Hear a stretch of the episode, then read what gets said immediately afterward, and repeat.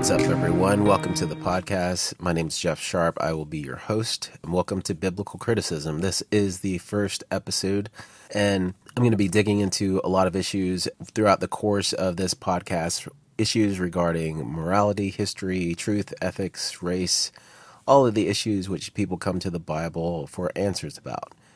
So, why this podcast? It's basically the question that I'm hoping to answer in this first episode. Basically, to answer the question, I asked a number of people if I started a podcast, would you actually listen to it? And I got a well enough response to where I figured, hey, why not start one? But since that's no reason to actually start a podcast, I'll give you the real reason. So basically, it's to satisfy my own curiosity about a number of topics that I really have a lot of questions about, all of which I just mentioned. Anytime that anyone makes a podcast about the Bible or any other topic for that matter, it seems as though there's this underlying assumption that they're doing it to correct all the errors that have ever been made in the past concerning the Bible. Well, let me be the first to say that I'm not standing as the beacon of truth, nor do I claim to have the last word on the matter. And although the nature of this podcast will be to point out and expose a number of false assumptions about the Bible that people have held, I fully admit that I could be wrong about many of the issues which I bring up or even argue for. My hope is not that you'll listen to this or listen to me as one who has all of the answers and then go away blindly believing whatever you hear. My hope, rather, is to expose the idea that for many people, or perhaps even for you, the idea that your willingness to accept claims without testing their truthfulness or the source from which they come has, in fact, led to many wrong and even many unbiblical beliefs. To give an example, if someone says, A friend of mine died about a month ago, but now, thank God, he's in heaven and has a resurrected body with new wings given to him. Well, there may be a number of reasons due to your friend's recent grief or unwillingness to care about the truth that you might not want or feel the need to correct his imaginary views. But I mean, the truth of the matter is that the Bible says nothing about humans who die ever getting wings, nor do people get resurrected bodies as soon as they die, as the New Testament states that this happens at the end of everything. The fact is that people assume too much. There are a lot of false assumptions which people believe to be true simply because they heard it from someone they respect this may be a pastor, a friend, a parent, or whoever. And it never ceases to amaze me how little people are willing to think about issues which determine not only what actions you'll take in life, since actions follow beliefs, but also what type of person you'll end up becoming, since character also follows belief. If I believe, for instance, that God is going to destroy the world in a few years, well, why would I work to end ocean debris or air pollution or concern myself with rainforest devastation? Or if I believe that God's chief concern is to get people to heaven when they die, then why is it not evil to work at a nine to five job and spend most of the money that I make to feed and provide for my family rather than seeking this goal to happen?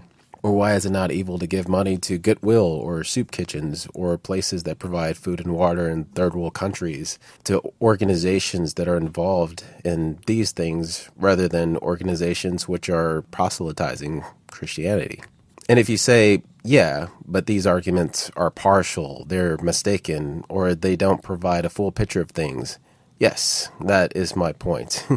these are two of many real life examples where people have lived their lives in constant guilt for doing good and noble things, precisely because they've heard from someone they respect telling them, This is how the Bible says you should live your life. And then they go away assuming it to be true, often teaching others to do the same, and they live their lives with a guilt ridden conscience.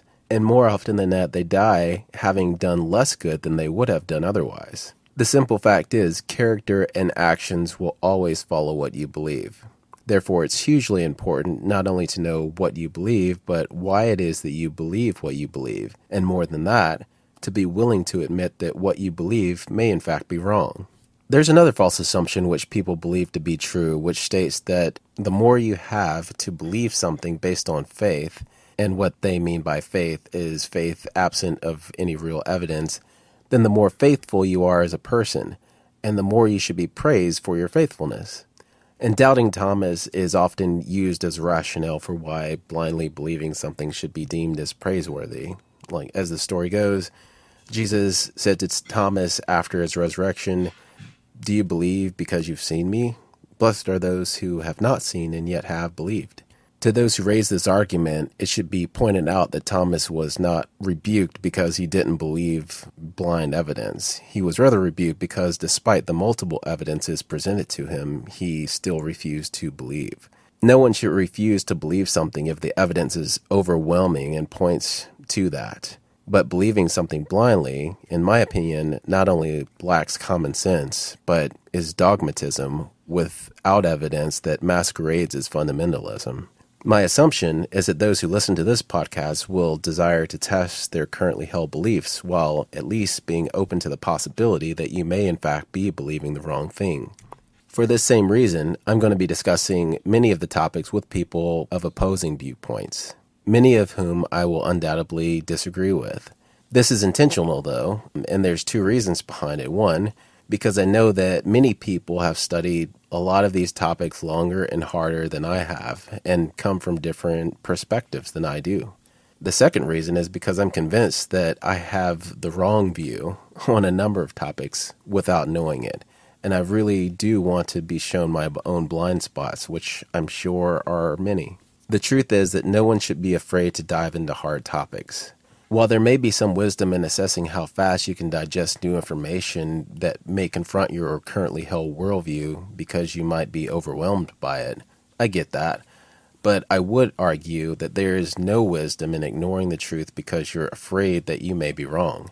Again, if your goal is simply to be happy in what you presently believe without ever being challenged to think differently, then by all means, just don't listen to the podcast.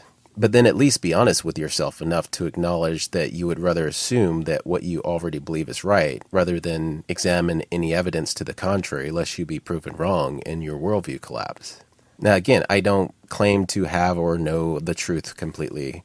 I am just on a journey searching for it, but I know from experience that having shown many people that what they assumed about the Bible came actually from tradition or from their pastor or from the culture and not from the Bible, it can be devastating, especially to the degree that you've built your life upon the assumption that was just proven to be false. Nevertheless, not fearing the truth can actually have great outcomes, since the truth is objective. Perhaps the best part is that you don't have to live with blinders on, and you can live with the confidence of knowing why you believe and what you believe and what evidence that belief is based upon. There are many people who are super nice and yet don't care at all about the truth, but only what brings them happiness. But I would argue that this is not only not smart, it's anti Christian.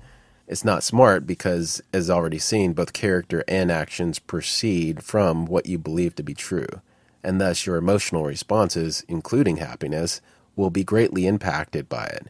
But also, it's anti Christian. If you believe that Jesus is the embodiment of truth, I am the way, the truth, the life, etc., then you can't say you're pursuing him if you are unwilling to care about or pursue what is true about the deepest issues of life.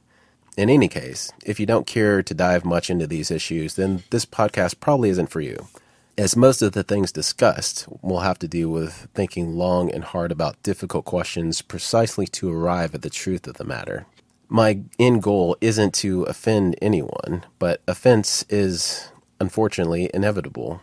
Some people will object to the way that I phrase harder questions about immigration, race, feminism, gender, all politically hot topics, of course. My goal isn't to offend, but it will happen precisely because I'm asking many of the questions that should be asked, but that often aren't asked for fear of offense. Others will object to the very idea that I'm setting off to the task of questioning and at points criticizing many things in and about the Bible. The assumption being that you shouldn't ask questions that could raise doubts about the Bible. But whoever says this shows that they themselves don't believe that the Bible can hold up to any real scrutiny. Moreover, apparently, they don't believe that the people looking into such topics are smart enough to weigh the evidence and come to logical conclusions for their own betterment. At the end of the day, I leave to you the conclusions you make and the decisions you decide to come to after listening to the various topics discussed. My end goal is that it will aid you on the search to truth and that it will lead you to faith that is based on evidence and rationality and that it will change your life for the better. So, with all that being said, happy listening and Godspeed.